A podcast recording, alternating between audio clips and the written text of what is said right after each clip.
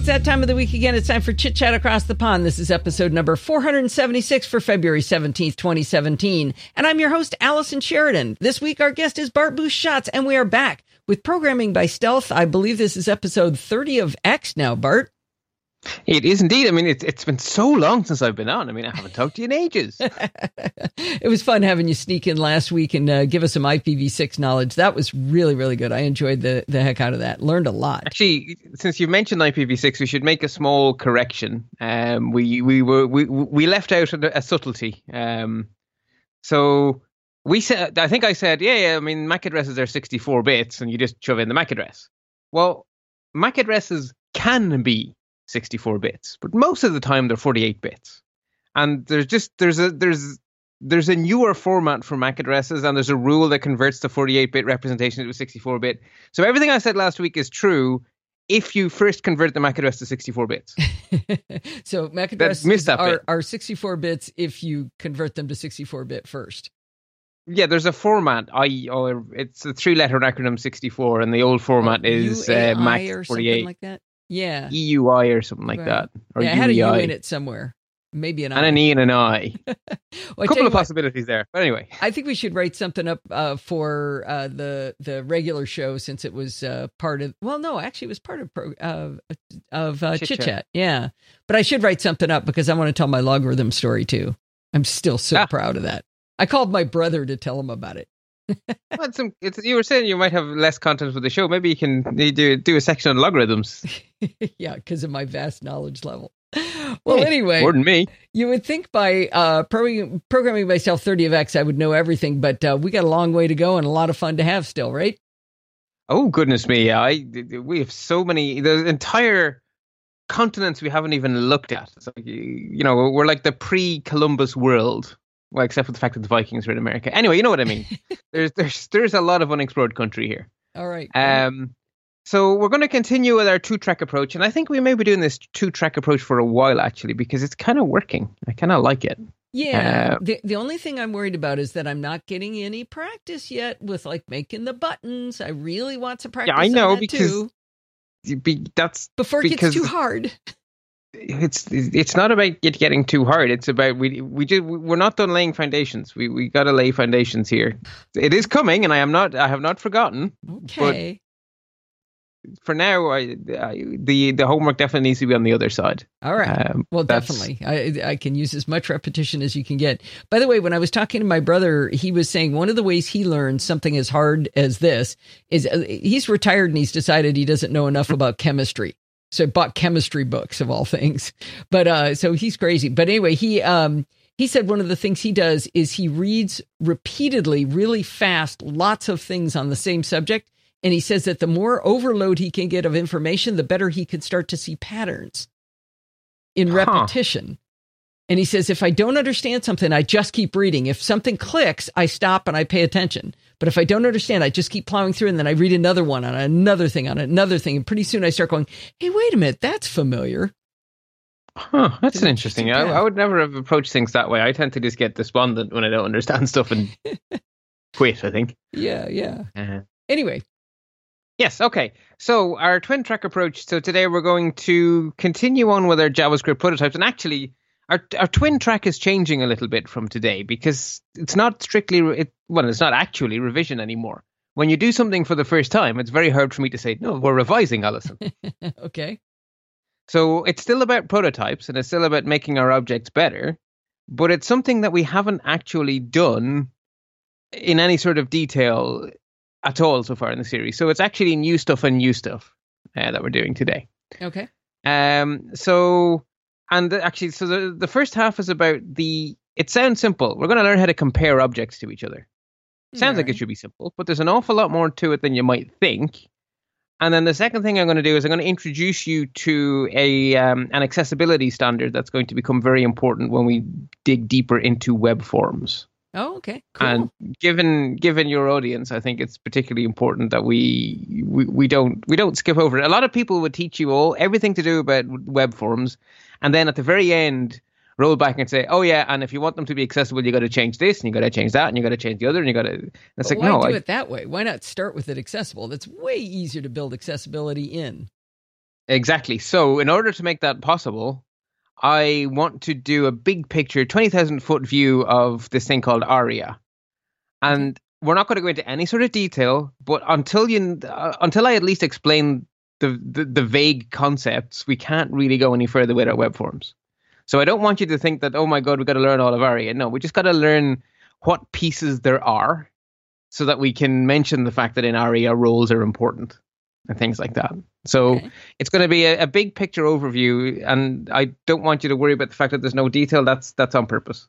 Okay. Well, we're getting the detail is coming. Detail on the other side, so we've got some of each.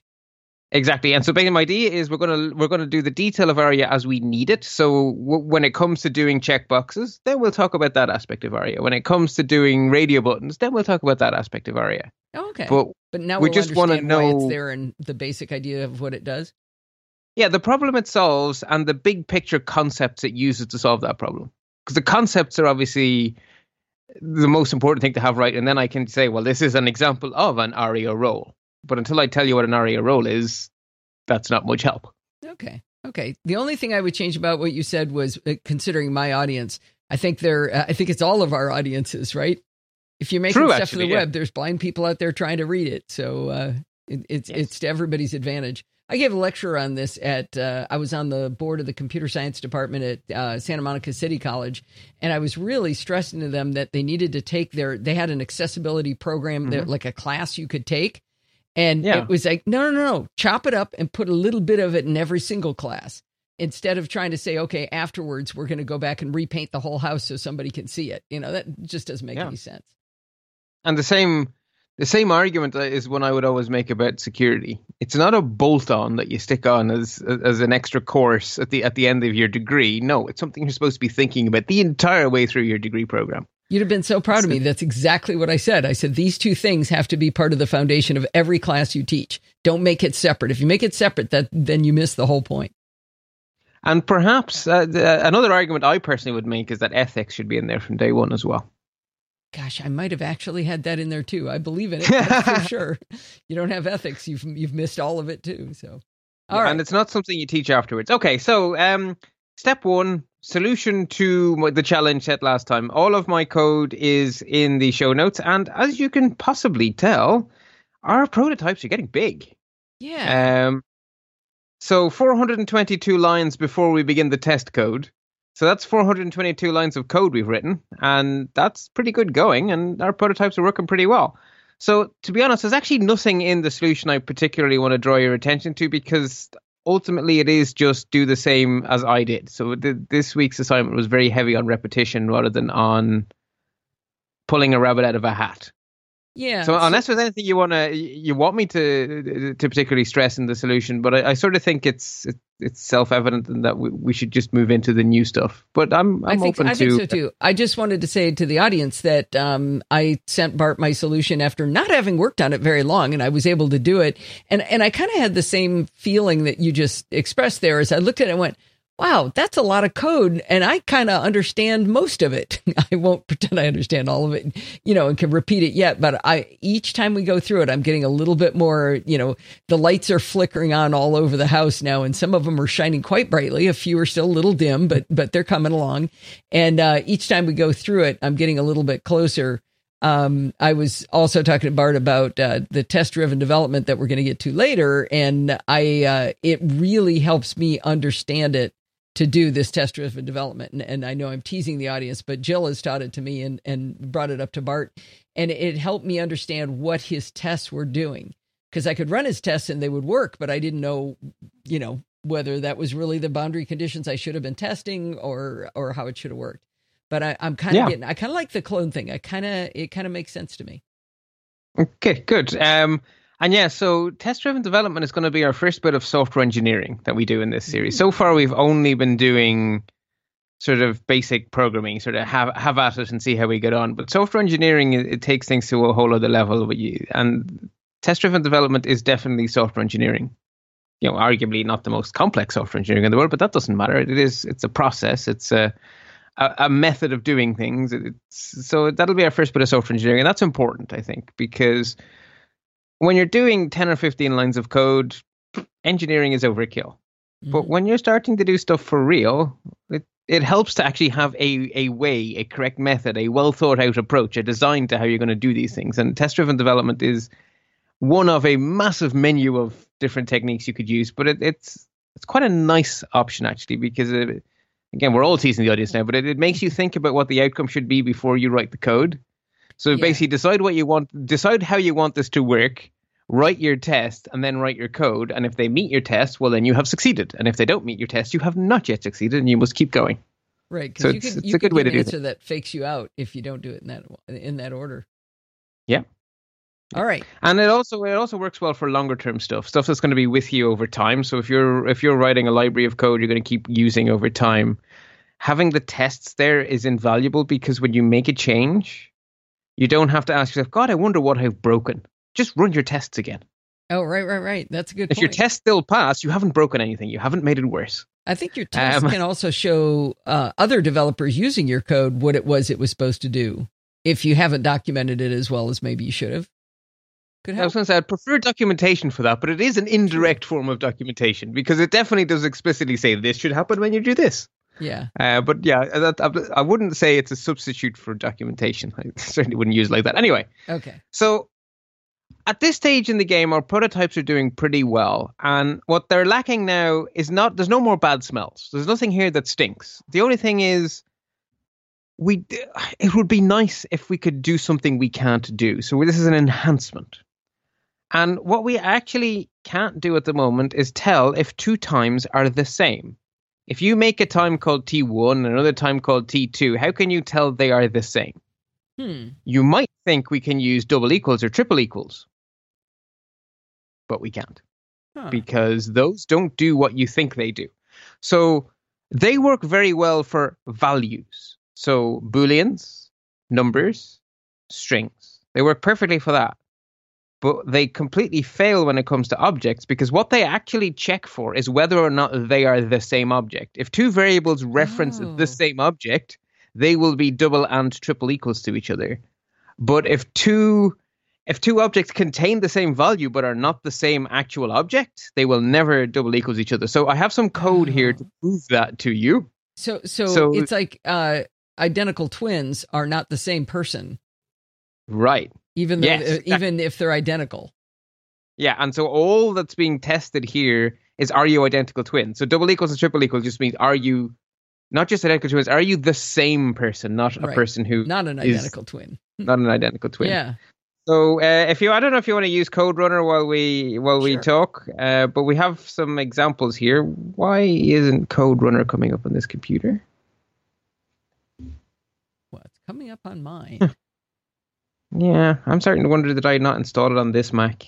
Oh. I ha- when I search for it, what I get is an email from you saying, by the way, it's in the Mac App Store. Oops. So I probably don't have it here. But anyway, um, I did test it beforehand, so you you, you oh, could definitely run it. I need to change so, it to console dot log, though.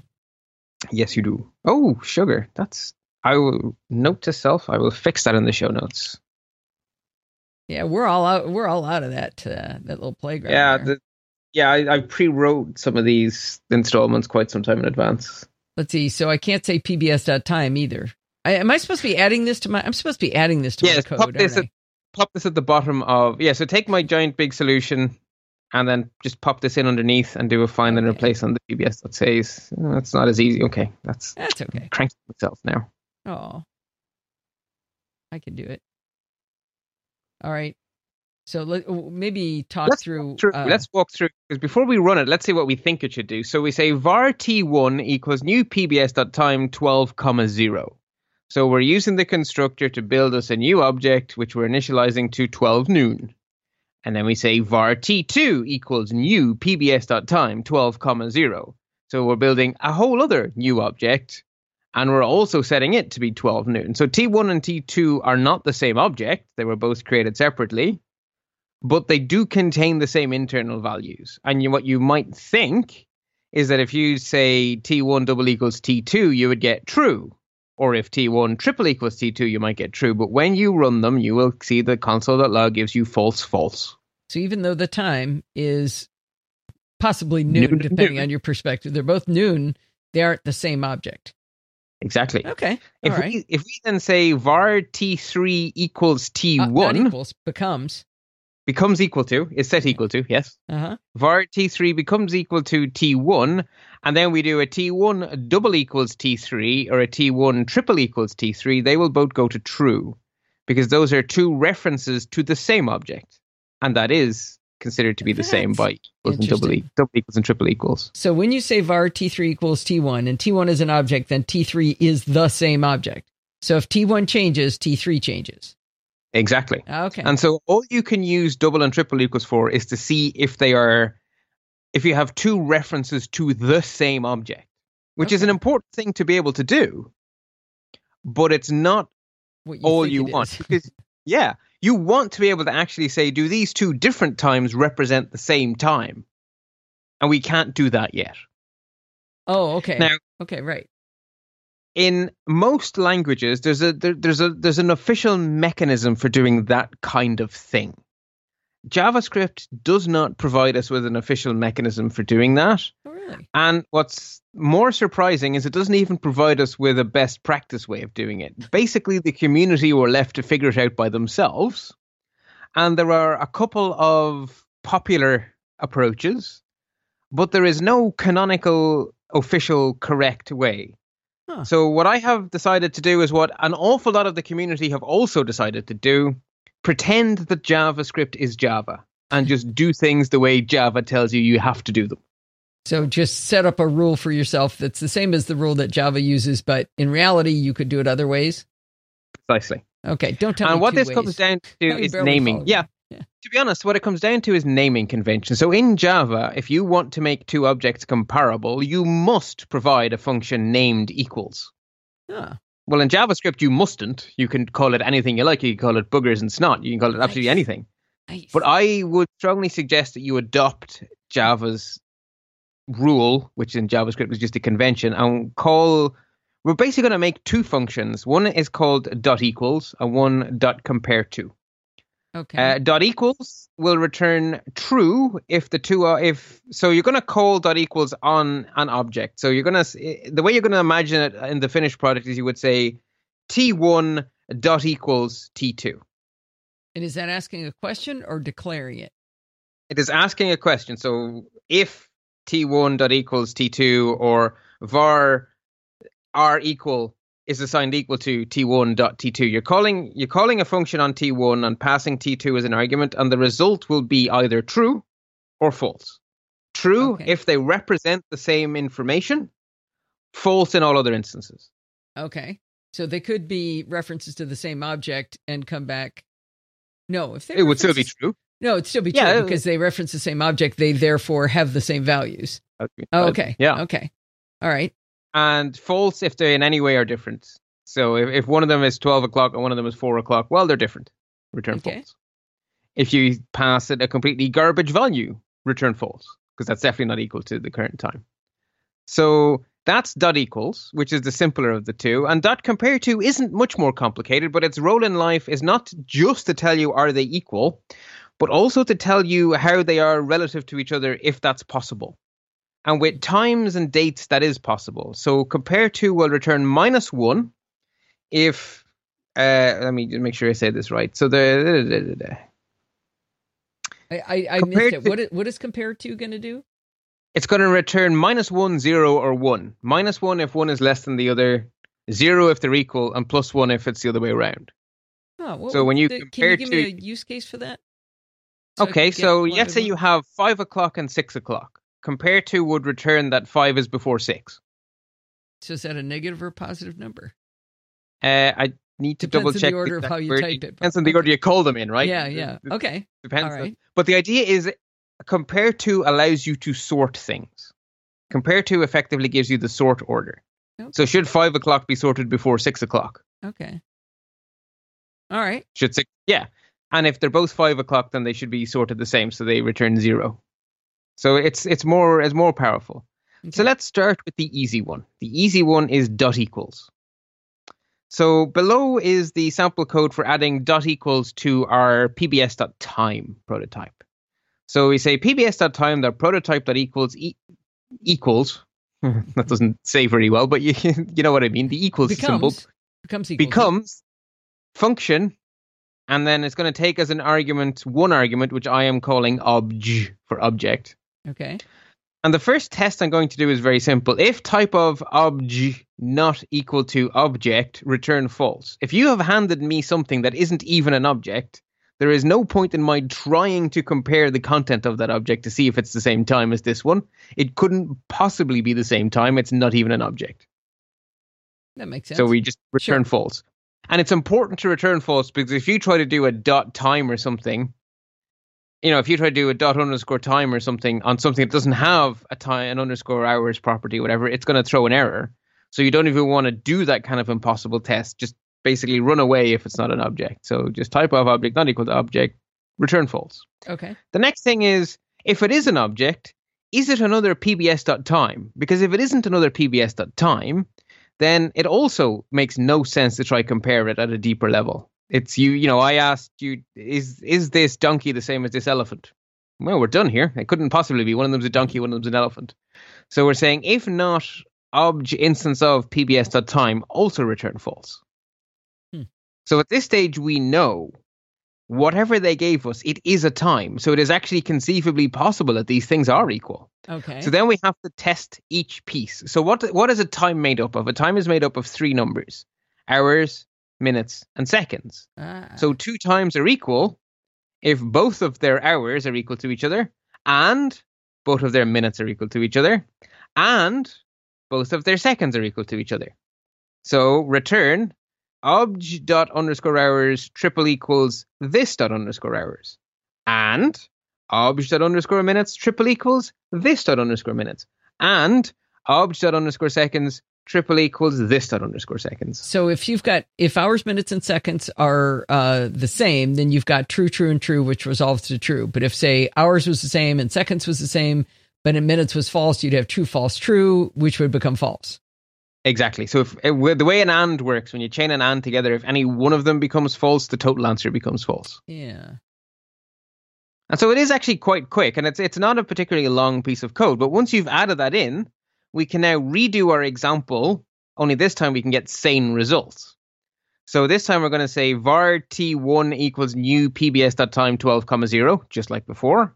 Var t two equals new pbs.time twelve comma zero. So just like before, we now have two times that contain the same value, but are not uh, but are not the same object. They're two separate objects. So now if we do a t one a dot equals t two, the result is true, and I have a typo in my show notes because t two dot equals t one, the result is also true. Right. Be- and they should be. It's important. If so, you've written your dot equals function correctly, it should always be symmetrical.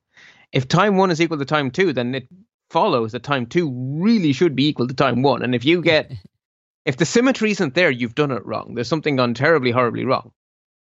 So let me, uh, let me stop you for just a second. So, yeah. um, We've got pbs.time.prototype.equals, and it takes in a function, or becomes a function of this thing we're calling obj, which is an mm-hmm. object that we've determined is indeed a time. And we're going to know whether it's true or false. But now we're saying mm-hmm. uh, T one is new pbs.time, twelve comma zero. Mm-hmm. So I understand we've we've created a new object, and it's called mm-hmm. T one, and it has the values of twelve and zero for hours and minutes. Mm-hmm. Um. Now we're going to say T one dot equals. So saying T one dot equals is like saying P B S dot time dot prototype dot equals. I mean, I know that's not exactly the same, but the, it, it sort of gets shortened yes. up because you've already got yes. an, uh, with, P B S dot time. Yes, it gets shortened up with one special thing. This becomes T one. So when the function runs, uh-huh. every time you see this, it's effectively T one. Okay. That's that's what happens when you say t one dot equals. You're calling the function from the prototype with the same name, mm-hmm. so it's looking for the time for the pbs dot time dot prototype, and then whatever comes out. So then whatever function has the right name. So when I say t one dot equals, well then it's pbs dot time dot prototype dot equals is the function being called, with the important caveat that this is t one. Okay. Every that's time I hear you say a little bit more about this, I get a little bit more. Yeah. So this, uh, you're calling the dot equals function on T one, which means that inside that function, this is T one. Okay. Okay. Makes sense. And then T two is what you're giving as the argument. So obj becomes T two. And right. So we're checking to see if T two dot underscore hours is the same as T one dot underscore hours. And T two dot underscore minutes is the same as T one dot underscore minutes, which is what we want to do. This seems like a fair amount of code to have to write for such a it's little bitty lines. thing. It's nine lines. We it's an itty, it's an itty little bitty thing that JavaScript simply does not give you. So if you ever want to do a comparison, you have to write this yourself. Yeah, it just I understand you have to. It just seems. And if you think bit, about it, it it's not always long. obvious, right? In, in our particular prototype, it's a very simple prototype. The concept of equality is fairly easy to do here. But as you start to write more complicated objects that represent more more complex real-world things, what counts as equal may get a lot fuzzier. And you may decide as a programmer that actually, you know, one of you represents the time in Julian date and another one represents the time in some sort of bizarre other calendar, maybe maybe the... Gregorian or something. Gregorian or something. You may decide in your equals functions to actually do the conversions and check if they are equal to each other. You could get very fancy in those equals functions. Okay. You, what you determine as equality could get really quite complex. And it's kind of up to you as the programmer to decide, what do I consider to be equal? For a second there, I got a little bit worried. I got worried that you were going to suggest that that prototypes could ever no. be something other than date or time. well, no, yeah. no, no, Bart. That's all they are now in my world. Is I, I have I have them down as long as they're dates or times. Okay, but you, you get how the concept yeah. applies, right? Yeah, yeah, yeah. No, that's so, a good example. Okay. Okay, so let's let's go back to looking at our example here, and bearing in mind that I have managed to mistype the word false on the underline four when it should be okay. true, so I've made a note to myself to fix that. Okay, and there's some P B S.says um, in there too, while you're out yeah, fixing that one. Yeah, to be fixed too. I need to basically, okay. all my examples have to be fixed, because okay. they are they were written about four weeks ago, before I decided we were going to use... Broke out. Uh, yeah, we broke out into good old Node.js. Yeah. So... We've created the same two objects as last time, a T one and a T two, but this time we're saying T one dot equals T two to do our equality test, and T two dot equals T one, and they're both returning true, as they should, because they're both twelve noon. Right. And then we say T three becomes equal to T one, so there, there we have two variables with the same object, but again, T one does indeed dot equals T three. Sure. And then we say var T four equals new pbs.time eleven comma thirty. That better not be the same thing. Exactly. So T three equals T four, false. T four equals T three, also false. Again, that symmetry needs to be there if you've done it right. If three is not the same as four, then four is not the same as three. It's, okay. You can't have it two ways. So I, I really do want to stress the symmetry is important. Is that something and we should we, test for? It would be something I would put in my test cases, yeah. Really? What What are the chances it's going to be wrong?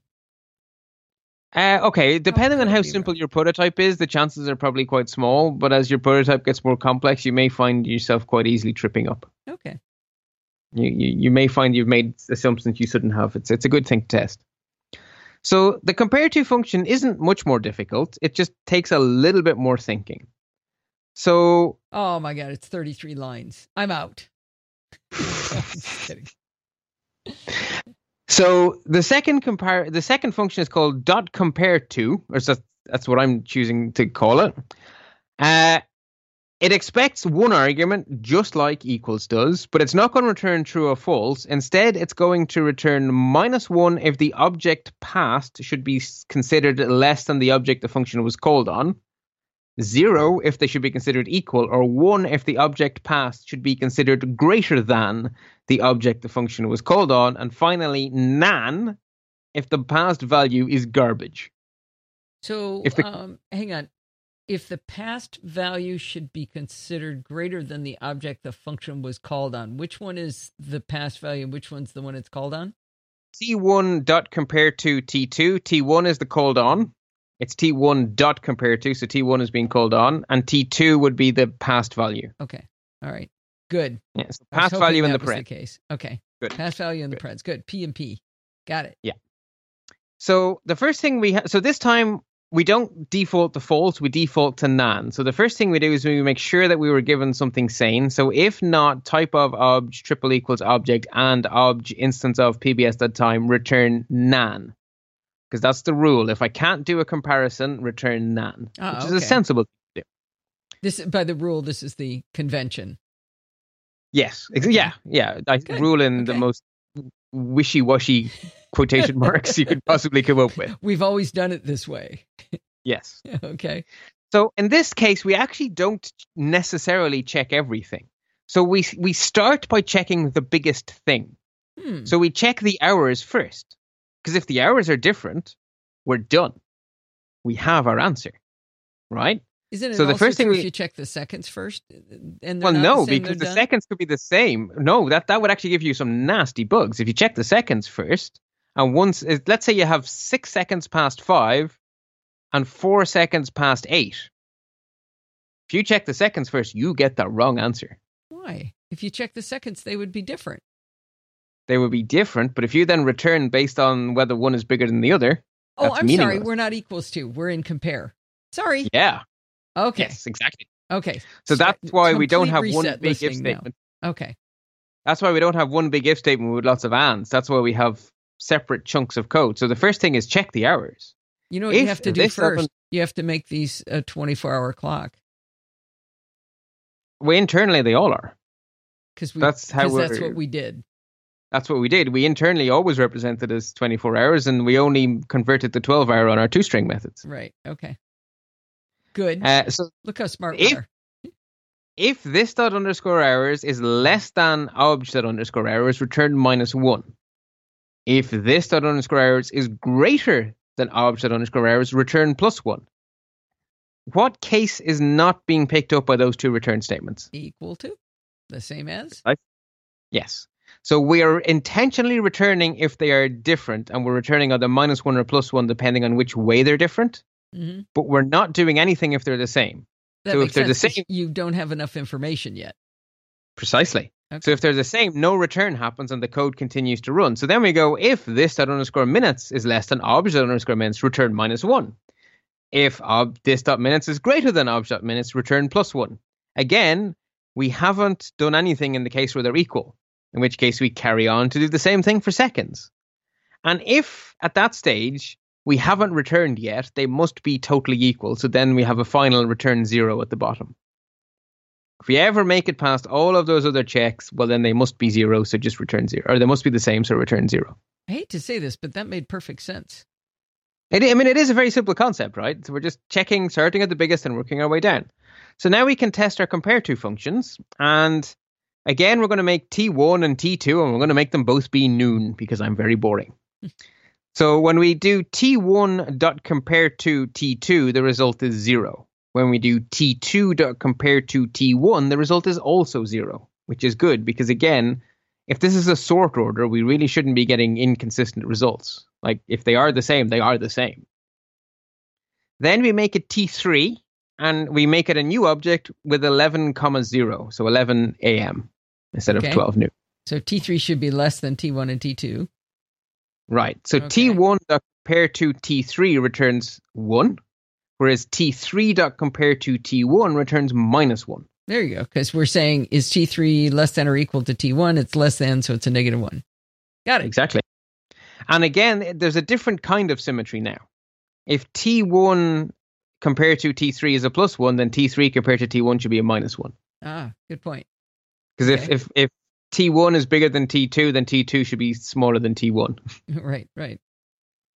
And then finally, we're making a T four, which is twelve comma zero comma one, one second past noon. Okay. But that's enough, right? That should be enough to to, to be seen as different. Uh-huh. And so when we say a T one.compare to T four, we get a minus one, and we do a T four.compare to T one, we get a plus one. Again, the the symmetry. I like it. I like it. And so that actually is all there is to comparing objects. You know, by the Just, way, this is actually helping cement what an object is. I know you've told me two or three hundred times, but seeing it over and over again as new new pbs.time twelve comma zero, that's an object. Okay, new.pbs.time twelve comma zero, that's an object. Just saying it yep. over and over again is helping. Good.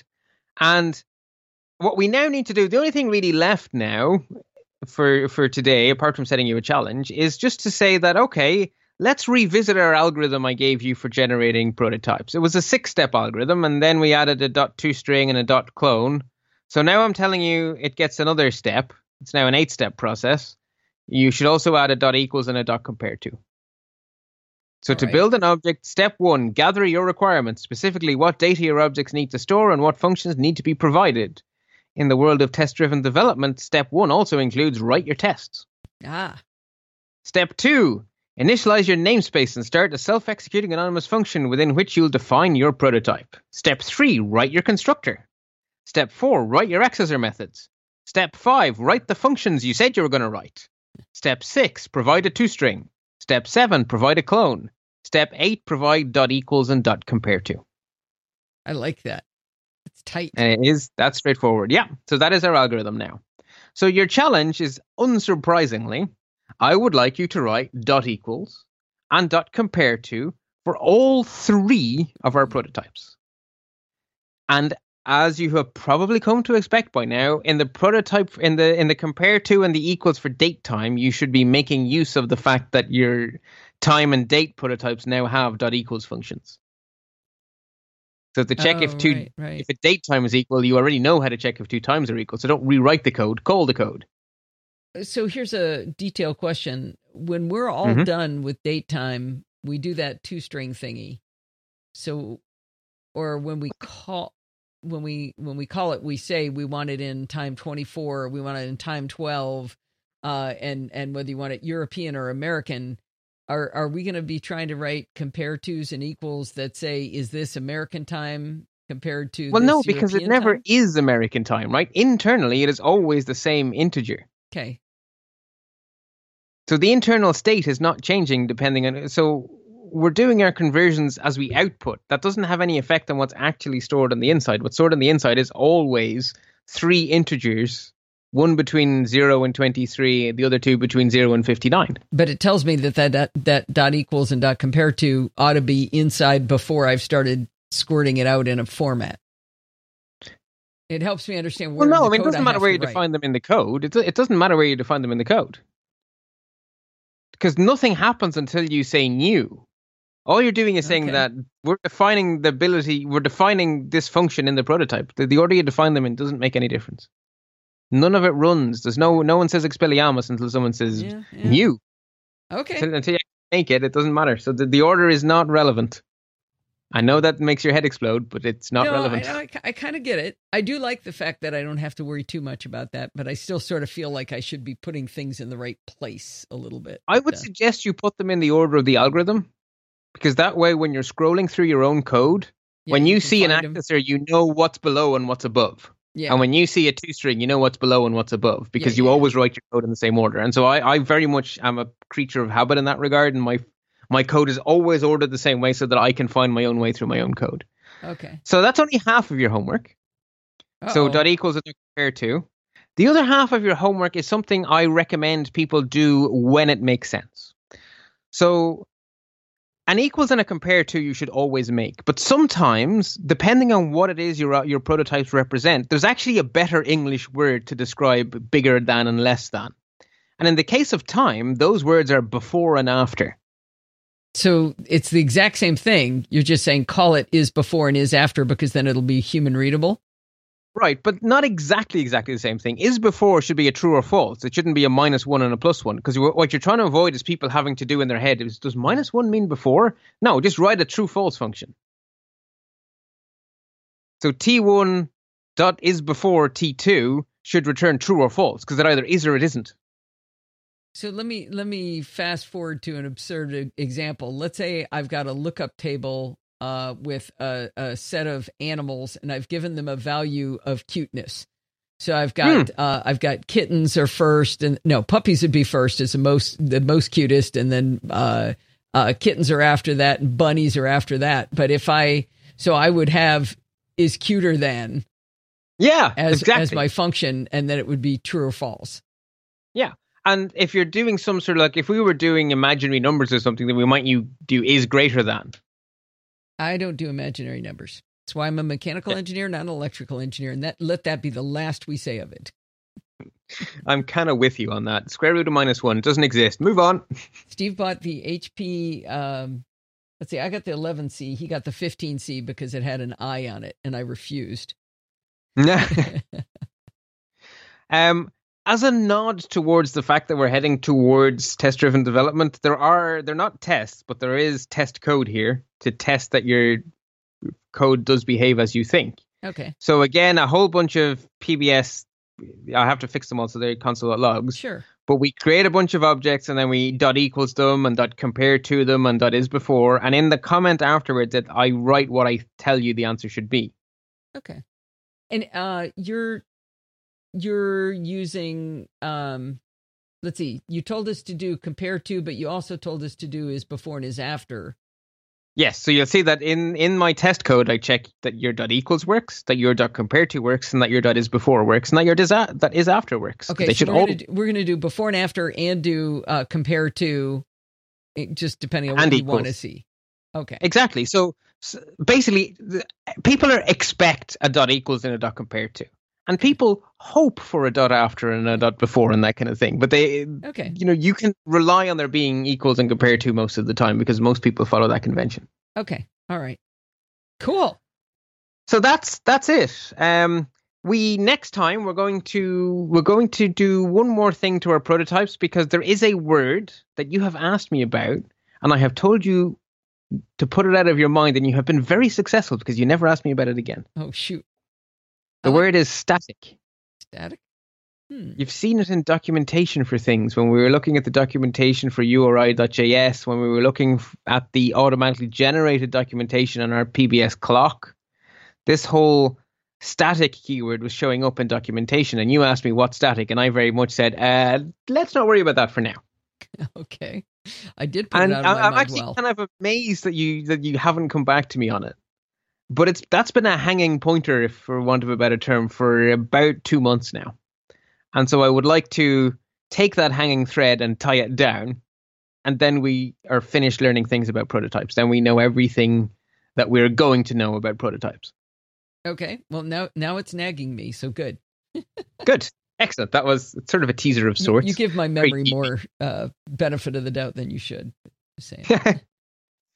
Okay, so let's switch gears now, and let's move back to web form land. So we'll come back to our prototypes next week, and now let's take our big picture view of W A I ARIA, and its job in life is accessibility, and we need to know about this so that we can learn forms right from day one instead of learning them wrong and then correcting it afterwards, because like you say, you'd prefer to learn things once, and I'm completely with you. So the first thing I'm going to say is that ARIA is big. ARIA is very big, and it would take me months to do a detailed course on ARIA. So we're just not going to do that. Okay. What I'm going to do instead is I'm going to show you the landscape, show you the lay of the land, and then tell you that as we need things, we will learn them. And they're going to fit into this landscape that we will understand. So being the Nocilla cast, we should talk about problems to be solved. And in the early days of the web, screen readers and other assistive devices didn't have much problems because most of the web was mostly text. As long as people did some really simple things like putting an alt tag on their uh, an alt attribute on their image tags, screen readers were fine. They can deal with H ones, they can deal with paragraphs, they can deal with H twos, H threes, they can deal with links, they can deal with all that stuff. It's easy. And if you put alt text on your images, they're golden. And so that was fine for quite some time. And then we started to have fancy pants C S S and JavaScript where we were using C S S to hide things until you hovered over them. And then you have drop down menus and all these kind of things. And screen readers just have no idea what to do with that kind of thing. I mean, is this some text or is this a control? Is this something the user should be clicking on or is this just some text? They don't know. They can't know because it's all being done through JavaScript and C S S. And so we need a way of telling assistive devices what's going on. Which things here can you click on? Which things here do stuff? What if they do stuff, what do they do? It, you know, it, one div looks like another div, but visually one of them might be one of those modal dialogues that pops in front of everything. A screen reader can't know that it, that's actually something really important that's just jumped in front of everything else and should be what's read out now. Okay. Yeah. It just, they can't know these things because they it's all. Aren't they sometimes at an advantage, though, when somebody's hiding something on a page? Okay, but if the page is, particularly if the page is a web app, which let's face it, web apps are everywhere now, right? Your right. Gmails, your your Flickrs, everything. It's all apps, really. And if you can't properly interact with the app, you are at such a disadvantage in the Web two point oh world. And so that is the problem that needed to be solved. And to solve it, something called the Web Accessibility Initiative was created under the auspices of the W three C, which is the World Wide Web Consortium. So the Web Accessibility Initiative is where the W A I in the front of W A I-ARIA comes from. Okay. And the W, like uh, W A I has big players in it, like all of W three C. So I just scanned through the list of members, and what jumped out at me were big names like Adobe, H P, and I B M. So these are smart people thinking about this. Hmm. So in twenty fourteen, the W A I released their first finalized specification, which became an official World Wide Web Consortium recommendation. So basically, the W three C say what is correct on the web and what is not correct on the web, and the W three C say that you should do ARIA. Okay. It is recommended. And ARIA stands for? ARIA is, uh, I have it here somewhere. Yeah, where did I put it? It's, it's here. Oh, here. Accessible Rich Internet Applications. Yes. Accessible Rich Internet Applications. So it's the in other rich words, part that takes you beyond alt tags. Okay. Precisely. And that is what the modern web is full of. The modern web is an exceptionally rich place, and that's the problem to be solved, and that's what ARIA is for. Okay. And it's also a nice name. It's always nice when an acronym gives you a name that's nice and pronounceable, and an ARIA sounds artistic and fancy pants because right. It's a musical. Or it's the adorable little girl with the with the giant knife blade in Game of Thrones. I don't watch Game of Thrones, but I'll take your word for it. Okay. She's a really good uh, sword, I should say. Okay. So twenty fourteen is when ARIA became an official standard. It was in draft for a long time before that. And the official version today, the live, current, actual version in use on planet Earth is version one point oh. one point one is what's being developed. And one point one is expected to have only very small changes. So the next big change is coming with two point oh, and that's probably years away yet. All right. So it's ARIA one point oh. That's where the world is. And that's what we're going to be learning about. So ARIA is big, but actually, in terms of its core concepts, it's actually very small. There's three of them. There are three core concepts that everything is built on. And the concepts are actually quite abstract when I try to describe them. But the good thing is the more you use them, the more they will make sense. And unlike many things in computer science, the names are sane and logical. So sane and logical that most of the time you can actually just read the code and understand the meaning. No. So if something says roll equals button, could you imagine what that might imply? I, I could probably crack the code on that. Right. So that is for those websites that insist on using images as buttons. The correct thing to do in the ARIA world is simply to add roll equals button to the I M G tag, and then all screen readers know, ah, this is something that needs to be clicked on. That's it's as simple as that. So ARIA rolls are the first of the three big picture things. By the way, so just roll- to let you know, uh, to click on a button, I'm pretty sure you hit the space bar. So for the, the screen reader needs to know what command do you have to give in order to interact with that thing. Is it a, what right. is it, control option, shift down arrow is to enter into a, a table, things like that. So the keystrokes you do right. are different depending on what information it just got. That's exactly now. So there's a whole other aspect of ARIA that I'm not even going to talk about, which is, so ARIA has different audiences. One of, the audience we're going to talk about is web developers, people writing H T M L, JavaScript, and C S S. ARIA also is written for another audience, browser makers. Hmm. So ARIA actually says that you should use the spacebar to click on things. That's actually in the ARIA spec. If you are writing a web browser and something is a button, then pressing the spacebar must activate the button. So that's actually a whole other aspect of ARIA that I'm not even talking about because we're not writing a web browser. But the reason all the web browsers do the same thing is because ARIA says what they should do. I thought the JavaScript would tell you what it should do when you hit it. No, no, no. Huh. So they're like, so when you tab around a web page, how that behaves is defined by ARIA. So the people writing the web browser, when you hit that tab, something else gets a square around it. How all that works is to a large extent also defined by ARIA. So ARIA is telling browser makers how to make browsers, and it's telling us, the programmers, how to write our web apps. Okay. And assuming that both parties play ball, things will work very nicely. And then the final audience is assistive device makers, whether they're screen reader, whether it's software or hardware, it doesn't matter. The assistive device Switches. makers are the audio audience. Yeah. Exactly. And they're, so they're, they're the audience from the point of view of how do we interpret what is being told to us by the web developers. Okay. So the, I mean, that's what I say. It's big. It's very big. And it's very well thought out. But from our point of view, ARIA roles define sort of what something is on the page. So the example being an image that's pretending to be a button. Well, that has a role of button. Mm-hmm. Um, some of the roles are very big picture. So most websites will have a banner across the top of the page. There's actually an ARIA role called banner.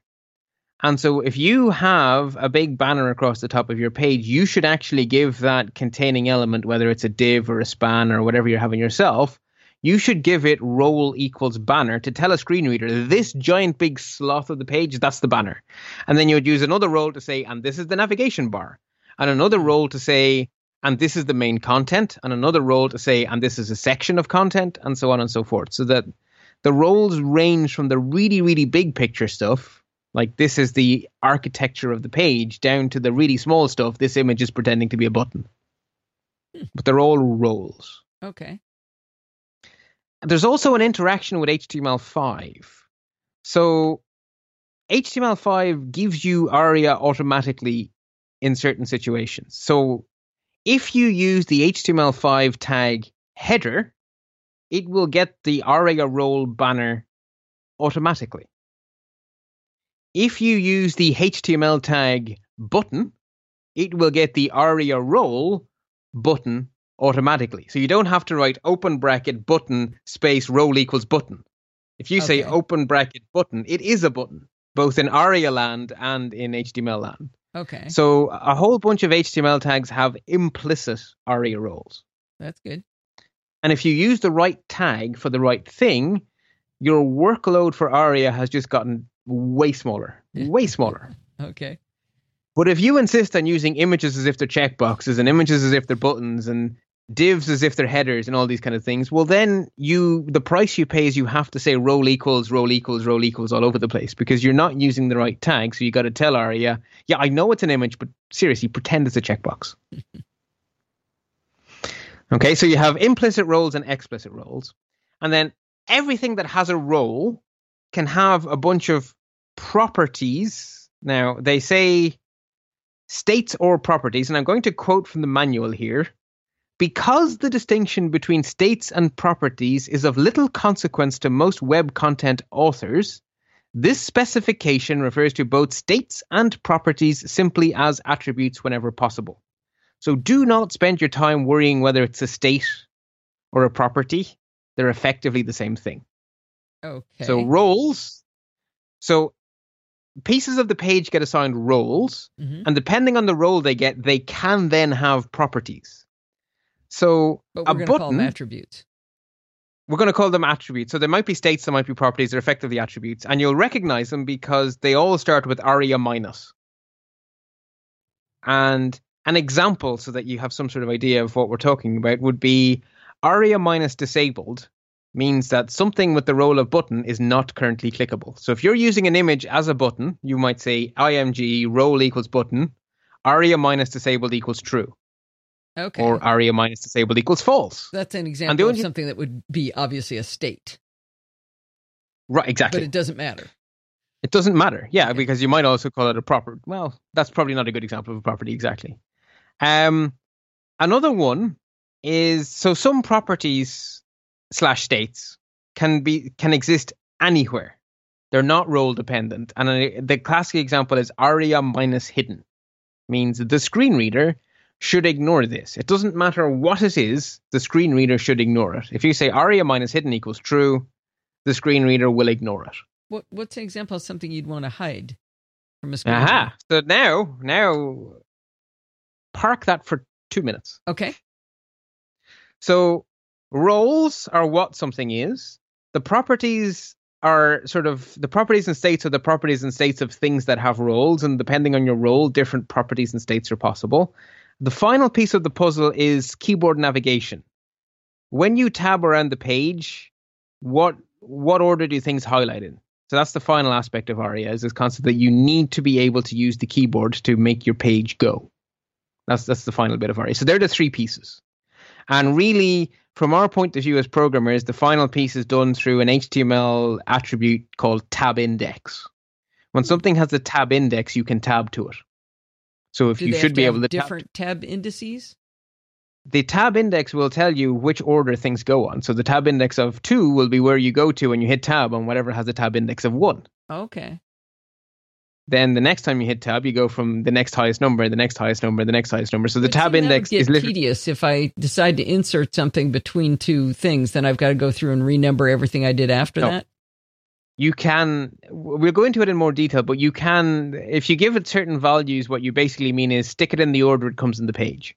Oh, okay. And you All would right. only overwrite that page order when you intentionally wanted something to jump in a funny way. Okay. So by default, you would probably let it go with the flow of the page, but you have the power to supersede. Okay. But if you don't give it a tab index at all, it never gets tabbed to, which is why you don't tab to paragraphs, because they don't have tab indexes. So let's get practical for a very, very short amount of time. So you asked me, why might I want to set something to ARIA minus disabled equals true? Well, the answer is some things are purely ornamentation. Okay. They do not add content. They don't add information. They're just a visual cue to either make the page look more appealing, or they're a visual cue that only makes sense to visually looking at a page. And the example is when we were looking at buttons, the final where we left our story with buttons was we'd looked at these cool things called um, glyphicons, and we'd put a cool little glyph icon inside our button so that the save button had a little floppy disk icon. Right. And we did that by saying span class equals F A space F A minus save slash span. So we now have this completely superfluous tag on our page. And that may confuse a screen reader. Well, what on earth is going on here? There's this element in the page that makes no sense. Well, to be absolutely sure the screen reader just ignores it, you say ARIA minus hidden equals true. So our little span becomes span, class equals F A space F A minus save space ARIA minus hidden equals true, close the span. And that's basically said, this bit here is just decoration. Ignore it, assistive devices. It seems like that would be a fair amount of work to think about your code to that level as you're doing it. I'm wondering how lazy people probably get and say, ah, um, screw it, let it read it out loud. I don't care. Well, to some extent, it's building up habits. To other extents, you can use JavaScript to automate a lot of the ARIA stuff. Oh. So you might write some JavaScript that just goes through your entire document and says everything with a class of F A, shove ARIA minus hidden into it. Oh, okay. Yeah. That's, you can automate that's what I'd it. like to do it. Otherwise, my website's uh, going to be all over Fafa save. There's also um, a lot of the, the the toolboxes, the third-party libraries that people use to develop web pages will do the kind of ARIA automation as part of their standard feature set. Oh, that's cool. Good. So we're going to talk about a thing called Bootstrap, and Bootstrap does a whole bunch of ARIA stuff for you automatically. Ooh, yeah. I have a vague idea of what Bootstrap is. At least I know what it does. So yeah, we're not going to talk about Bootstrap just yet, but it's it's it's it's on the horizon actually, coming up quite quickly. Um, and it, it again is aware of ARIA. So really, if you use the right tags and don't do funny stuff, you don't actually have a lot of ARIA to do. So I didn't have to say button role equals button because I used the button tag. Whereas if I had pretended that my button was a button by using a div or something or a link, then I would have had to put in more ARIA stuff. So basically, the more you do things by the book, the less ARIA you have to do. But as soon as you start to do fancy pants stuff, then you have to remember the screen readers. Fancy pants for no reason. It's not only for no reason. You may want to have a star rating. That's not something H T M L does out of the box. There is no H T M L tag for a star rating, but it is a reasonable thing to want to be able to provide. Okay. So when you start to invent your own U I, when you go above and beyond the defaults H T M L gives you, then you have to do the ARIA stuff. Okay. Okay. But wherever you stick to the defaults, wherever you stick to the out-of-the-box stuff, the ARIA stuff is taken care of in H T M L five. So if you do H T M L five, you get a whole bunch of accessibility for free. And then you only have to do the hard work on the stuff that goes beyond H T M L five. And then it becomes much more manageable because you're already reinventing the wheel. So just remember the disabled and you'll be fine. Right, right. So that's actually all I wanted to talk about today. Well, I want to so, give one plug for what you've been teaching us here. And I can't pro- I can't pretend that I can write any C S S yet. We've been talking about that offline. Um, but I, I got to use what you've taught me the other day. And it took me two years to achieve this objective, but um, my uh, tax accountant uses ShareFile. And ShareFile is this really cool tool. It's a very secure way of sending uh, documents up to the web for him to be able to get to my tax documents. It's great. It, I love it. It's like click here, upload, drag, boom, done. I mean, all my tax information's up there. Mm-hmm. It's a wonderful thing, except it's missing something. There's no log out button. Ooh. Now, personally, I'm fond of log out when I'm securely logged into something with my money involved. It's just a thing. I, you know, I'm funny. Yeah. I like that, right? So I complained about it to him one year, uh, two years ago, and he was like, blah, blah, I'll send that on to blah, blah, blah. And then last year I complained about it again. But the, towards the end of the tax season, I realized I started moving my mouse around the, the screen, and I realized that if I went across to the t- upper right, actually, I may mm-hmm. have figured this out by going to a generic ShareFile site. But log out is supposed to be in the upper right-hand corner. So I started moving around, huh. and all of a sudden my cursor turned into a little finger. And then I realized what they've done is they've, I realized in the upper left was the name of his firm. I said, you know what's happened? The webmaster has styled the page to make it white, and the text was probably white, something along those lines, right? So I mentioned so it's that there. Last, it's yeah, invisible. It's there. So I'm the only customer of his who knows how to log out, but I'm thinking for everybody else. So I yelled at him last year, and he's like, blah, blah, blah, I'll send it on, blah, blah, blah. So this year I said, all right, dang it. I went into to the develop menu, and I hovered over that until I found out the name of it. I found the line in the code. It's like line, you know, two hundred thirty-seven thousand six hundred forty-three. I took a screen snapshot of that. I drew an arrow to it, and then I took a screenshot of, but that same screenshot had my, my the little finger hovering over where the log out button should be, pointing to the two things, saying, send this to your webmaster, for crying out loud. You know what? He got it fixed. fixed. Yep. Hey. He sent me an email, and the best part was there's other buttons. There's a there's a oh, help, there's, more. There's a help button. There's a search button. We didn't even oh, know. And, yeah, and he's all excited too because he said, "Who knew those other buttons were there?" But it took me, uh, you know, three tax seasons. But I feel I feel good about helping everybody else find the darn log out button. Well, good. So that's a service you've done to all the customers. Exactly. I'm sure nobody else is going to notice, but still, it was because of the stuff you've taught me and the tools you've taught me that I knew what to look for. And I, I don't even know if I was on the right line, but it looked like it to me. It looked kind of like the right things. Well, it was enough to get the web dev to do his thing, right? Yeah. Yeah. Or her thing, depending on uh, who it was. Yeah. But yeah, it was, uh, I, that was my big achievement of the week. Cool. Excellent. All right. Well, this was fun. I'm, I, uh, I think I understand it and looking forward to learning more about it. Yeah, so next week I am going to teach you some new form elements because we now know enough to do that. So next week we are going to learn, uh, not next week, two weeks next from now, time. next time. I keep saying next week, I mean next time. We are going to learn about checkboxes Ooh. and their cousin, but not quite the same thing, radio buttons. Ooh, how exciting. All right, looking forward to it, Bart. Okie dokie. Well, until then, uh, ooh, happy computing, that's it. I hope you've enjoyed this episode of Chit Chat Across the Pond. We are now supported by Patreon, so if you go over to podfee.com slash Patreon, you can pledge your support to the show in weekly installments. If you don't have money to spare, I understand that. And it would be great if you used our Amazon affiliate links when you buy things on Amazon anyway, and a little bit of money goes to help the show. I love feedback, so please send me email at allison at podfee.com, and you can join in our Facebook group over at podfee.com slash Facebook, and our community at podfee.com slash Google Plus. Thanks for listening, and stay subscribed.